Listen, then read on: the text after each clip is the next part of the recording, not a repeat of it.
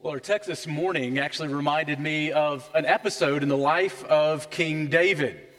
The prophet Nathan came in, you'll remember, and he, he talked to David and he sought his advice on this situation that has arisen where there was a, a rich man with many sheep, and he had uh, found this poor man with just one sheep, and he wanted the sheep and he used the sheep for his own purposes.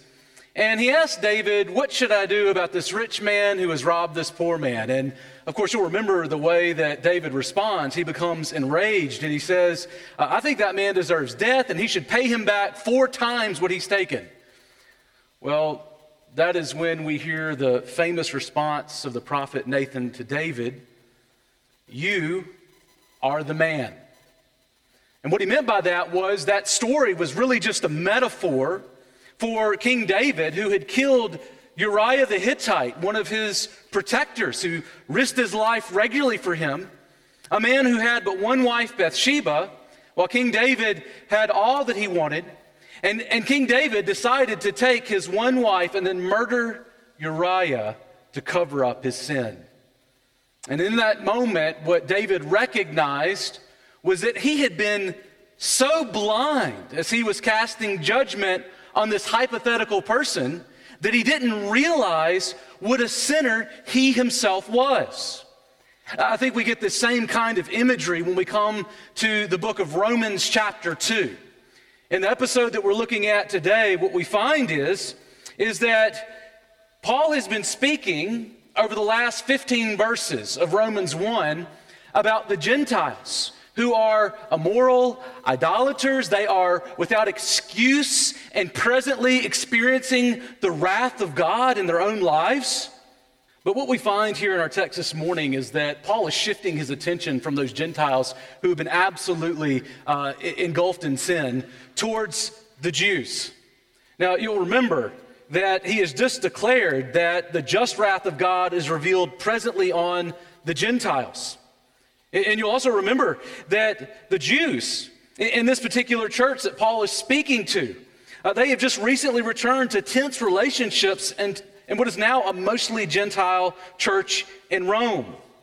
And if you read Jewish writings closely, that were written at the time of this very letter, writings like the writings of Solomon that were somewhere around, you know, the mid first century BC, You'll find that a lot of those things that we were finding Paul say about those Gentiles, what sinners they were, were really just kind of your normal, standard, run of the mill Gentile bashing that you would have seen Jews say about Gentiles of the day. Uh, you can almost imagine as Paul was reading this letter and he was talking about the, the Gentiles, uh, the Jews are sitting there saying, you know, get them, Paul. Like they, they need to hear this. And yet he switches pronouns in chapter 2 from they to you. And Paul is signaling that he is shifting his attention from those immoral idolaters to the religious moralists, the Jews, who he says are actually storing up wrath themselves for the last day, a greater day of wrath that is to come. Now, th- these verses really open with uh, what we would call a diatribe, where Paul is sort of imagining that he is speaking to a kind of opponent and he's answering objections to what he has to say. And he's trying to basically sort of address those and then give them a greater clarity about the nature of the gospel.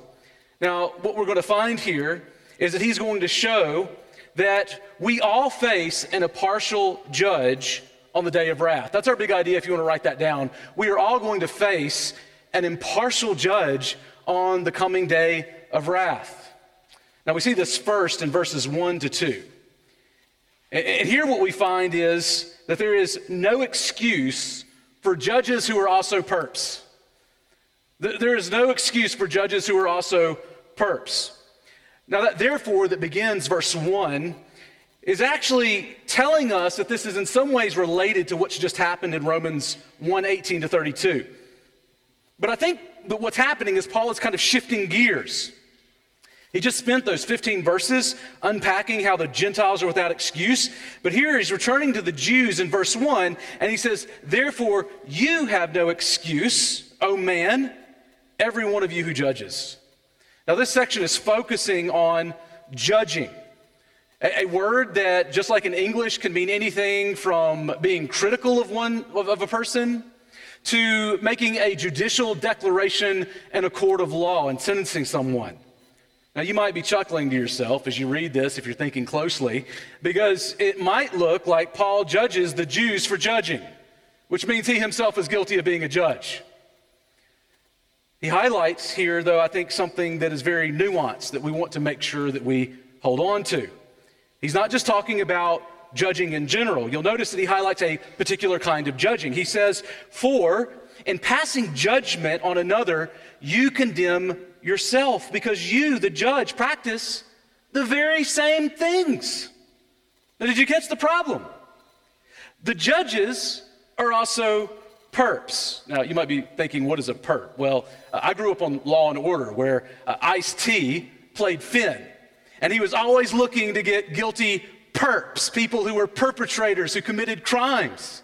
And here we find that the judges are not these bastions of judicial righteousness, but instead they are committing the same kinds of crimes that they are judging others for. Now, maybe the Jews didn't practice idolatry and homosexuality broadly, but they likely did commit the sins that he just mentioned in Romans 1 29 to 31.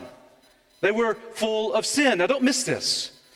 The Jews here saw themselves as moral authorities who were able to see the sins of others with a kind of 2020 precision, but they are simultaneously blind to their own sins. Do you see that? They execute others for the same things they excuse themselves for. And in passing these judgments, it reveals that they actually have a, a knowledge of what is right and wrong. And in doing so, because they're doing the same things, they are actually simultaneously condemning themselves. In fact, that word that he uses for condemning is uh, from the same word for judge, but it's an intensification of judgment, almost saying that they are more guilty, more culpable because of the judgments that they are laying down. Now, why? Well, I think it's because Paul, as a Jew, wants to explain what we find in verse 2 that we know we know that the judgment of God rightly falls on those who practice such things. That word for rightly falls actually comes from the word aletheia for truth. And so here he is saying that the truth, when you are measured up against it, O Jew, you are found wanting. See, Paul says God is not like the perp judges. Do you see God's character on display here? He's, he's pointing to it. And he says he's not like these perp judges. God is the righteous judge who judges all rightly according to the truth. Now, the perp judges of his day saw others very clearly. They are sinners. And they judge all rightly according to God's standards when it's about others, but they are blind to what the truth says about themselves. They are what we would call elsewhere in Scripture self deceived. They are delusional. They look like, they don't look like the pictures of justice that we draw. Like uh, Lady Justice, you've probably seen that picture of Lady Justice where she has the blindfold on, meaning that she is impartial, not judging based on the appearance of people. She has the, the weighing scale showing that she is carefully balancing right and wrong fairly and justly. She carries the dagger because she wants to quickly execute a righteous sentence. That's not what these guys look like. They don't look like Lady Justice and they don't look like God. See, these verses, they might remind you of one of the most popular verses in the Bible at first blush.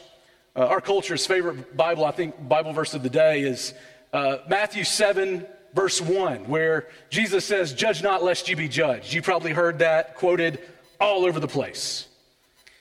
And when you look at this, you, you need to, to ask yourself is that really what Jesus means? Don't judge anything ever. Now, we hear this used all the time. In fact, just this last week, I read an article that was talking about Don Lemon. He's an anchor for CNN News.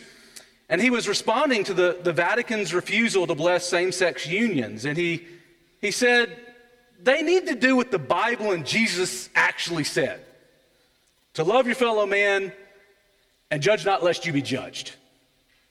And later he went on to say, God is not about hindering people or even judging people. Did you catch that?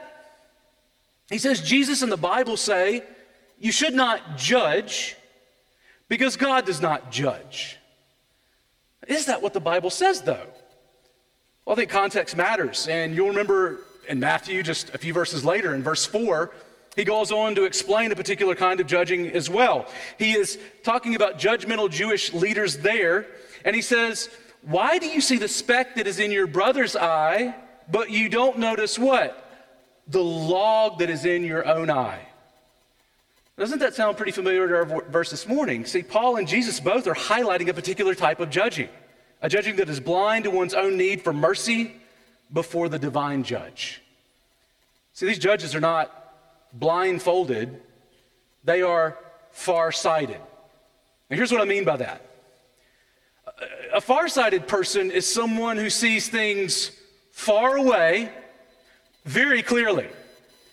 But as they come closer to them, it becomes more blurry. And I think these judges are the kinds who see the sins of others far away, oh man, with like eagle eyed precision. But as sin gets closer to them, things get fuzzy, the rules get blurry. It's kind of confusing as to whether or not they have sinned or not. They are pretty confident that they have not. As we look at this, what we find is something about the nature of the judgment that both Jesus and Paul are speaking about. They're talking about a delusional kind of judgment that does not realize that the truth that they are using to judge others simultaneously condemns themselves. In fact, as I was thinking about this point, I, I, at first had written down quickly, titling this point, Sin Makes Us Stupid. But I thought that might be too in your face, so I changed it to the present title. But isn't that true? Doesn't sin make us so dumb? We're so smart and intelligent with giving wise counsel to others, but when it comes to ourselves, how quickly we can forget those things. But that is what the Jews are doing, and then some, in a very unique way. Now, if you're wondering about, like, you know, what are illustrations of this, like, we see illustrations of this all around. Uh, I could give you an illustration from my own life, but, you know, it's, it's easier to see others. Uh, I, remember one time and, th- and this is not, uh, you know, a funny illustration at all. Uh, there was a, a mom who was always judging other women in the church very vocally about those who need to dress more modestly. Young Christians, new Christians, other Christians with different sort of uh, understanding of what modesty looked like. There's always judging and even correcting and fixing others. And later discovered that she was simultaneously talking to another woman that she met in a zombie chat room and was thinking about leaving her family for that woman. We are so blind ourselves to our own sins when we are not spending time regularly gazing at God, the only true just judge in His Word. When we're not taking walks in God's creation and marveling at His power on display in what He has made. When we re- refuse to, to worship with the people of God who have been born again by the power of God. Or when we invite other, we don't invite other Christians to help us see our blind spots. You know, when we judge, when we judge without mercy, we've proudly elevated ourselves above others. I mean, isn't that what happens when we're judgmental? When we come with a judgment that is without mercy, it is because we have lost sight of our own need of mercy, because we have lost sight of how truly just and righteous God is, and how small and pathetic our righteousness is left to ourselves apart from His work in us. So, who helps you see yourself? Who helps you with your self deception? Are you better at seeing and helping others see their blind spots than you are at seeking to help others help you find your own? We need to be about finding self deception in our own lives. But notice in verses 3 to 5, Paul says not only is there no excuse for these hypothetical judges or these hypocritical judges, he says, second, there's also no escape for presuming on God's kindness. Now, Paul also asks here a couple of clarifying questions. It helps us ratchet up more clearly what he's talking about. Uh, you'll notice that he asks the first question Do you think that you will escape God's judgment when you do the same stuff? Do you, verse 3, suppose, oh man, oh man, this, this hypothetical, hypocritical judge, do you suppose that you who judge those who practice such things and yet do them yourselves, that you will escape the judgment of God? So he just said there's no excuse. Now he says, Do you think that you're going to escape? Now, the short answer is yes. Yes, they do. They think they will escape. And yet they do the same things that they, they see others doing who they think will not escape. Now, why is that? Well, I think question two clarifies. He says that you are presuming upon the, the riches of God's kindness in this question. He says this He asks, Or do you presume on the riches of his kindness and forbearance and patience, not knowing that God's con- kindness is meant to lead you to repentance? See, Paul understands the Jews look to the Mosaic covenant for some kind of covenantal privilege. We can see this in his use of the words kindness, forbearance, and patience. That word for kindness is a word that Paul mentions twice in verse 4. And it's often used of the psalm, in the Psalms. And when the psalmists use it, it describes God's goodness to his covenantal people, Israel. And, and then forbearance. That word means the ability to take a great deal of punishment from evil people or circumstances without losing your temper. You're able to be very patient and forbearing with others.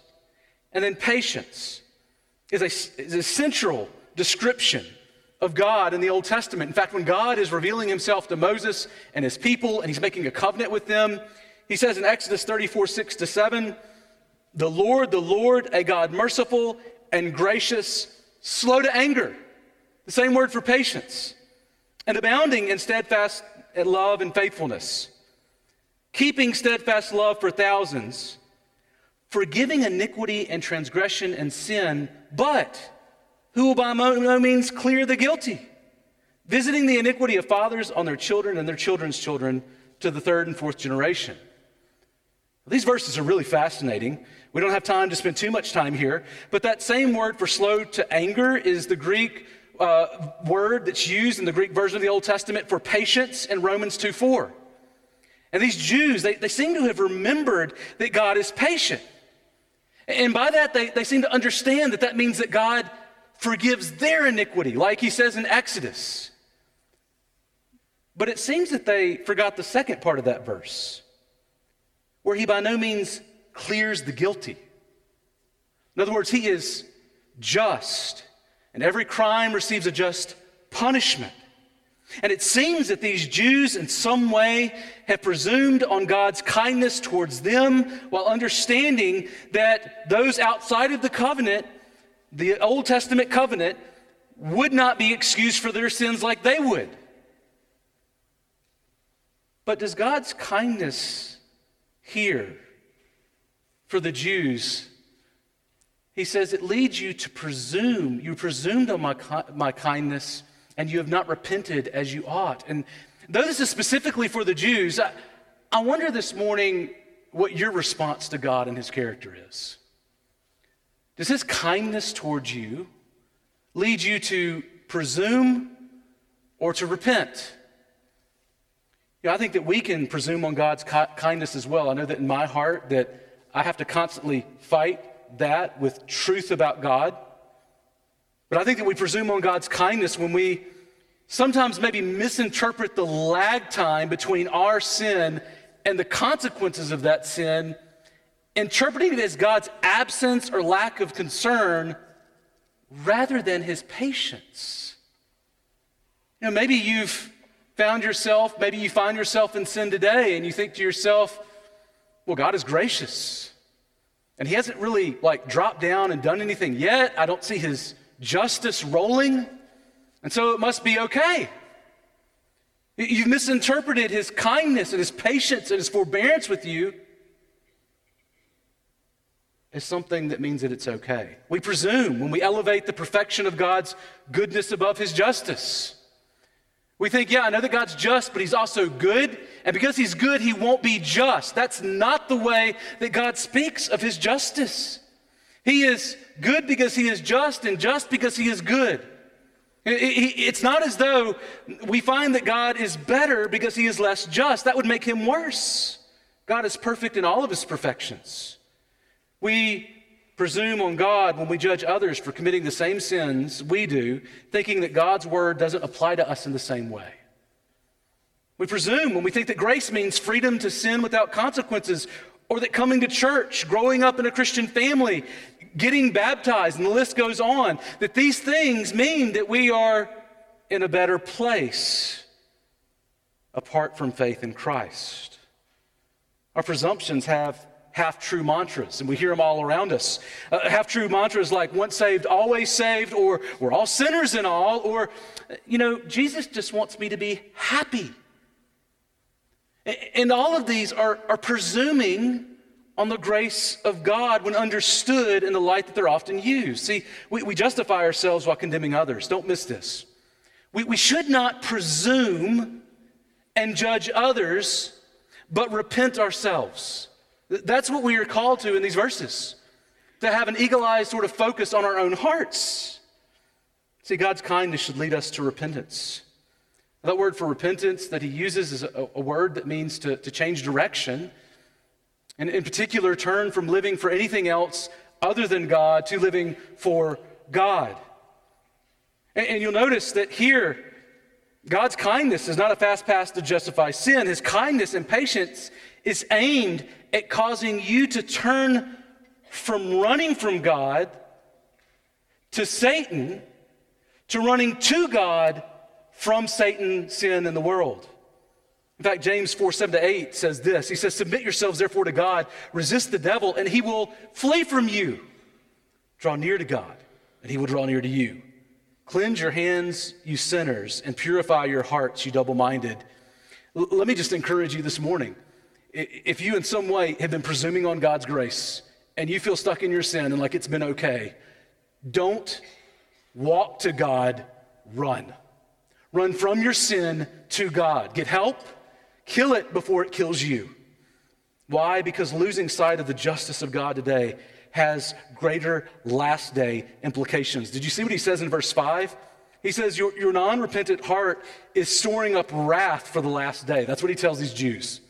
See, Paul says in verse 5, But because of your hardened, impenitent hearts, you are storing up wrath for yourselves on the last day, the day of wrath when God's righteous judgment will be revealed. Now, there are a couple of things that strike me here. First, Paul highlights the heart is the heart of the issue yet again. You'll remember that the Gentiles' hearts were darkened in 121 and that they were heartless in Romans 131. But here we find that the Jews, their hearts were hard and impenitent, which literally means non repentant, right? What was God's kindness supposed to do? Make them repentant. What are these Jews' hearts doing? Not repenting. See, God tells hard hearted Israel to circumcise their hearts in Deuteronomy 10 16. Do you remember that? God told his people, I don't want you just to circumcise your flesh, that symbol of the seal of the old, co- the old covenant, but instead, he tells them there, circumcise therefore the foreskin of your heart and be no longer stubborn. But later in Deuteronomy 36, God promises that after the exile, this people who have not circumcised their heart, he makes a promise. He says, The Lord your God himself will circumcise your heart and the heart of your offspring, so that you will love the Lord your God with all your heart and with all your soul, that you may live. They needed new hearts. These Jews did not yet experience this promise. Their hard hearts highlighted that they have not experienced those new hearts, those circumcised hearts, and the Holy Spirit that was promised in that new and better covenant that the promise, the prophets promised was coming. Not only were the hearts the heart of the issue, notice also here in verse 5 that while Jews envisioned themselves as storing up good things for the last day, Paul says they are storing up wrath for their unrepentant sin. Now, the, the, Old Testament prophets like Joel, they, they talked about God's wrath coming on a great day periodically in their present experiences. There were many days of the Lord.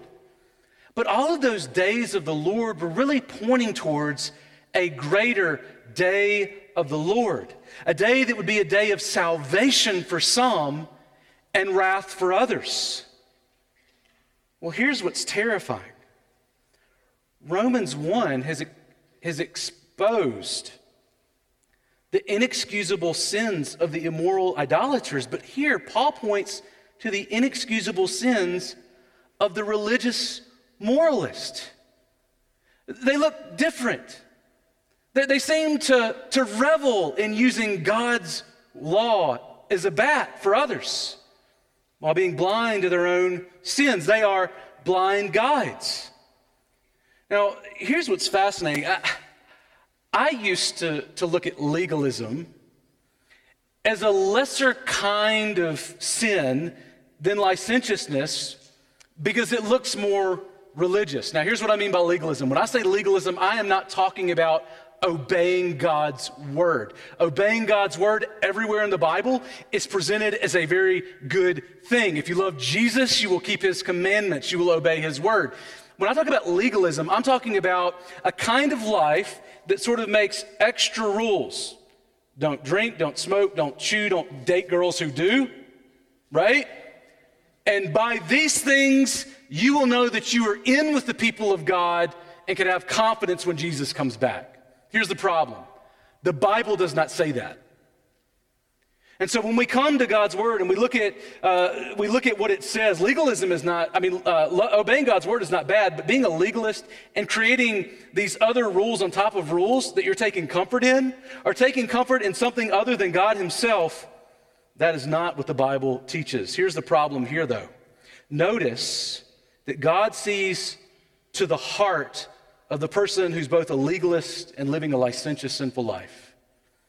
And he says, both the religious moralist who presumes on God and the immoral idolater who runs from God are equally without excuse and escape on the final day, which he here calls the day of wrath.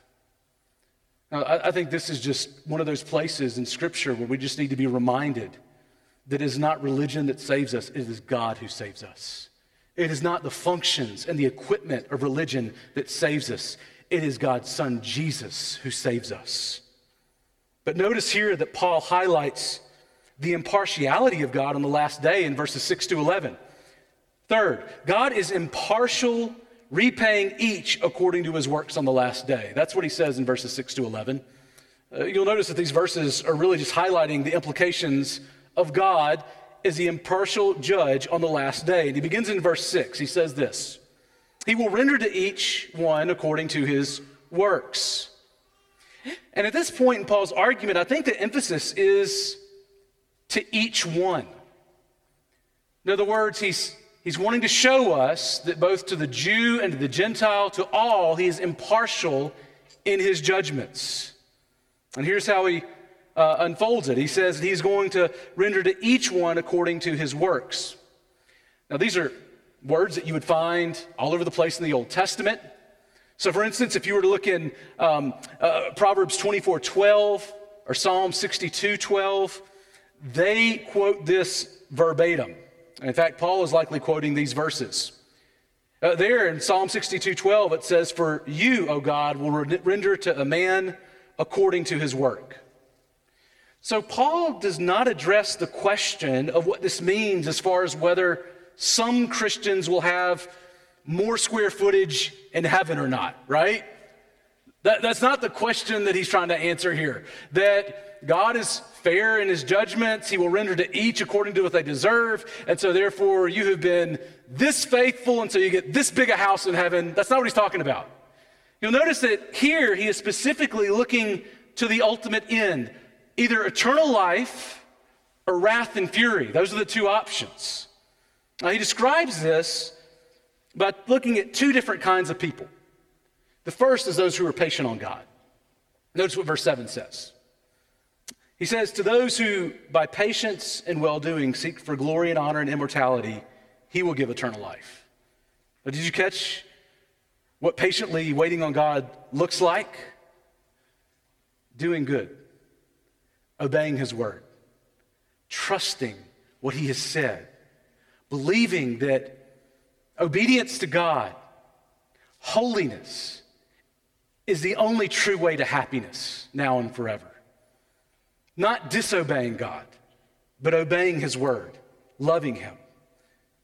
See, they are seeking for glory and honor and immortality in verse 7. And if you look down to verse 10, you'll notice that he adds peace or shalom to that list.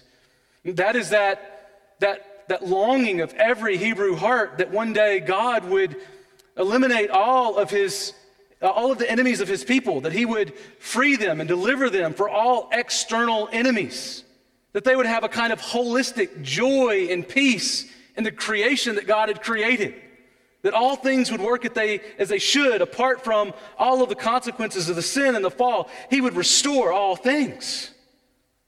And verse 8 clarifies that they don't seek glory and honor for themselves apart from God, but in God that they might reflect his glory and honor.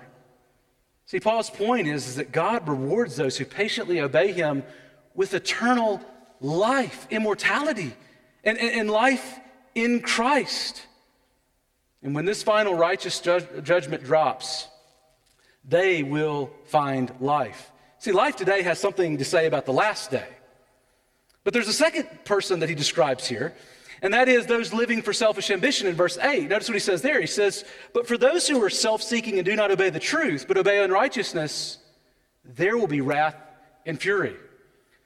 See, these self seekers, they are better described as those who are selfishly ambitious. It is not that they are looking out for their best. Seeking God is our best.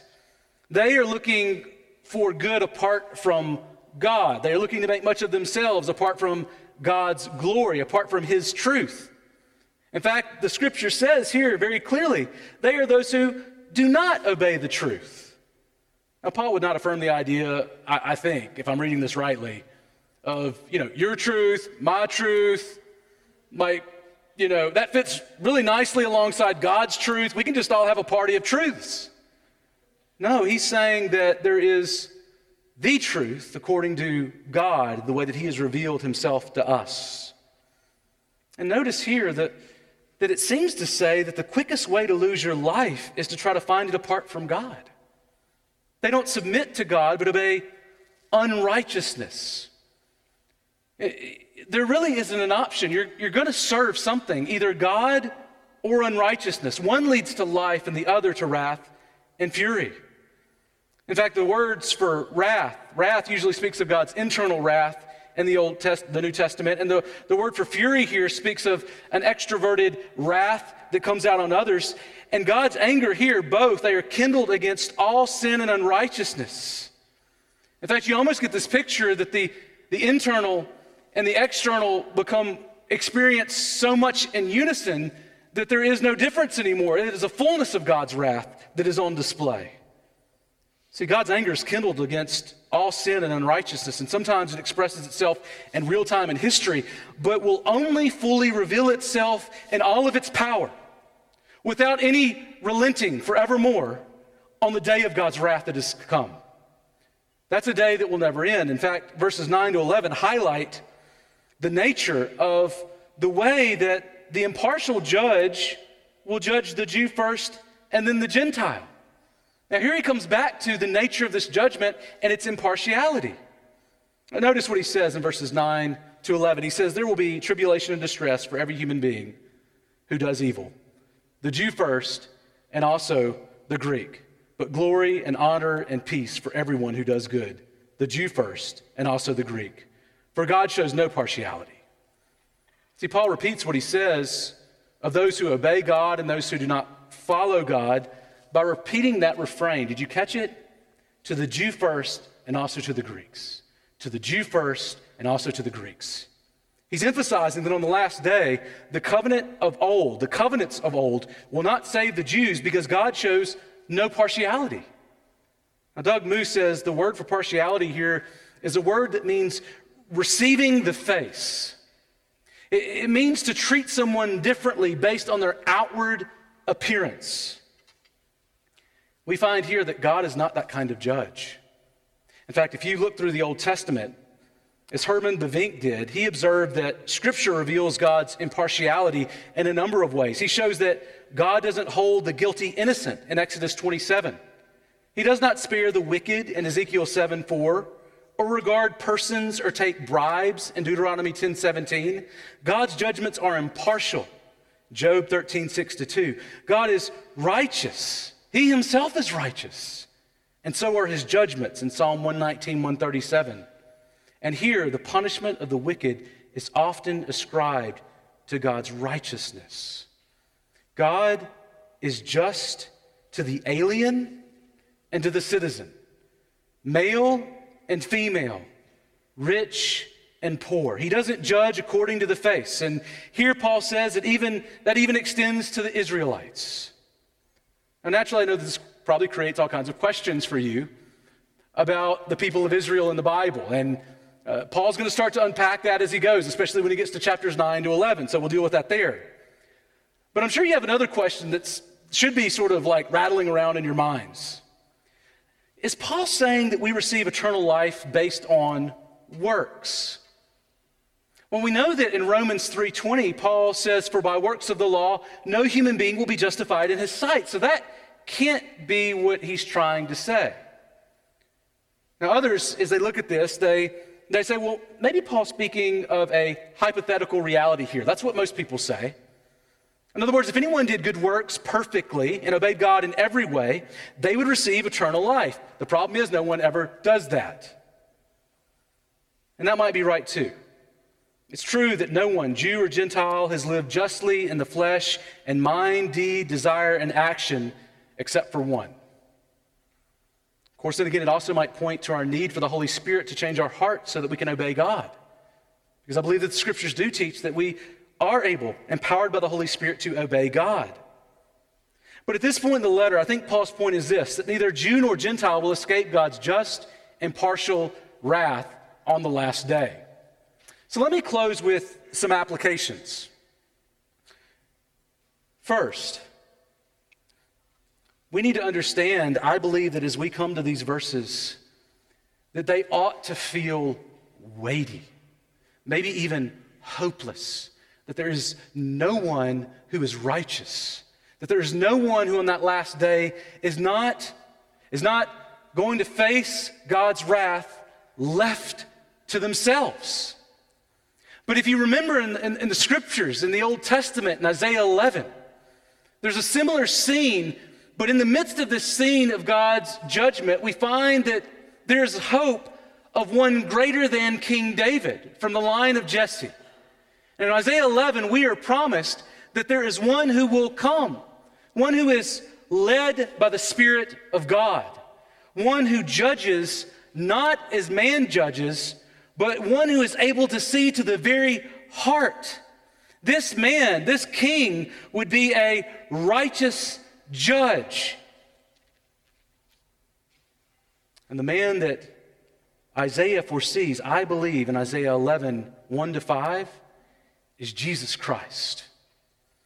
He is the righteous one who came and obeyed God in every way.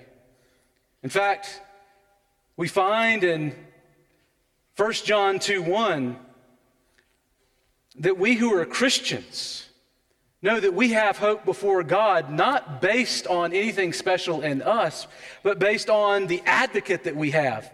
1 John 2 1 says this I am writing these things to you so that you may not sin. Okay, shouldn't sin. But if anyone does sin, we who are in Christ, we have an advocate with the Father, Jesus Christ, the righteous one. You have a righteous advocate in Jesus Christ. The only hope we have before that great day of wrath is the righteous one. When, when God says, when Paul says, you know, oh man, like who amongst you are righteous? But we find the answer in Jesus Christ. Jesus says, I'm the man. I'm the man. I've obeyed God in every single way. And when we put our faith in Jesus Christ, we have that righteousness accredited to our account. So, how do we apply this? How do we apply this uh, as Christians? We look to Christ. As non Christians, we look to Christ. As a church, I believe there are implications for us as well.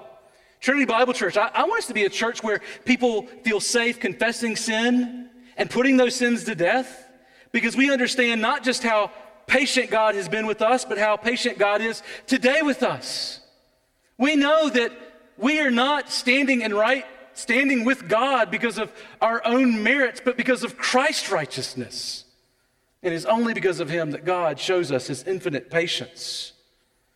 As a church, we want to be the kind of people that know that we wake up every single morning to fresh mercies on our doorstep. Every morning, God raining down from heaven mercy upon us. Now, we have a sweet community here. Uh, I know that because when we do membership interviews and we talk to people about why they love our church, you know what they talk about most often? The sweetness of our people. Well, how do we encourage and continue that kind of culture? Well, I think it means that each of us individually needs to make sure that we're reveling in God's patience on us daily, coming to fresh understandings of the fact that our sins are many, but His mercy is more. And as we do that, I believe that we in turn will seek to obey God and show patience with others. So let us understand the patience of God with us so that we might be patient with others. And Christian, I think we know at least what Paul's not saying here. He's not saying that obedience to God doesn't matter. And, and here's the problem I, I feel like there is this message, not only outside of the church, but coming from people who claim Christ, who say that uh, obedience, if, if we are like desiring to be obedient to Jesus or requiring obedience or saying that like we should stop sinning, that in some ways we are misrepresenting the God of the Bible. We read about what Paul has to say about God, we find that he is a just judge, that obedience matters, that righteousness matters. And the new covenant in Christ is the same thing as the old covenants, but it focuses on the person of Jesus. In fact, in John 14, 15, Jesus says, If you love me, you keep my commandments. In other words, if we really want to, to obey God, we have to do it in Christ. It means we need to put our faith in Christ. It means we need to trust Christ as the one who is our righteous standard, and we need to seek to obey him, obey what Jesus has said. So if you feel weighted down by your sin today, again, don't forget 1 John 2 1. I am writing these things to you that, you might not sin, but if you do sin, remember this, Christian, we have an advocate with the Father, Jesus Christ, the righteous one, who is arguing your case for you. See, only Jesus fulfilled all righteousness on our account, and he did so that we might obey him, so that we might live righteous lives, the righteous lives that he created us to, that, li- that lead to holiness and happiness forevermore. So he wants you to be righteous and holy and to find your joy in him. So as you think about that today, what areas of your life are you blind to? How are you going to find those areas? What is it that you need to repent of to turn afresh to Christ? And finally, if you're not a Christian, know that we are all under God's just wrath left to ourselves. God will not deliver you from his just wrath because you're a good person. You know that that God just kind of grades on a scale, and that you're not like that bad, at least not as bad as the others, those Gentiles or whatever. He, he's not going to deliver you from his just wrath because your parents are Christians and because your family has just gone to church forever. In fact, the late R.C. Sproul wrote an excellent book, but I think the title is just pregnant with meaning. He says, Saved from what? Now, you could read the 300 pages, but I'll give you a, a quick summary of the book in two sentences. He says, We are saved from God by God. Now, how are we saved? Well, we are only saved from God's just wrath by putting our faith in Jesus Christ, God's righteous Son, who lived a perfectly righteous life, died on the cross for all of our sins, and was raised from the dead to declare that the difference between heaven and hell, between eternal life and wrath and fury, is whether or not we truly put our faith in the God of the Bible and his Son, Jesus Christ. That means not believing that Jesus died for your sins. Not only that, not only that Jesus died for sins in general, it means not only believing that God, I mean, that Jesus died for sins and that Jesus died for your sins, but also a, a third aspect of true faith is this that you lean into Jesus with your life, that you are living for him, that you are seeking to obey him, that you are living according to that obedience of faith that Paul opened up his letter in Romans 1 with. If you haven't put your faith in Jesus today, there, there's no hope on the last day for anything except for wrath and fury. But if you have put your faith in Christ, he promises you eternal life and joy forevermore. If you haven't done that, do it today. Don't leave here without doing it. Let's pray.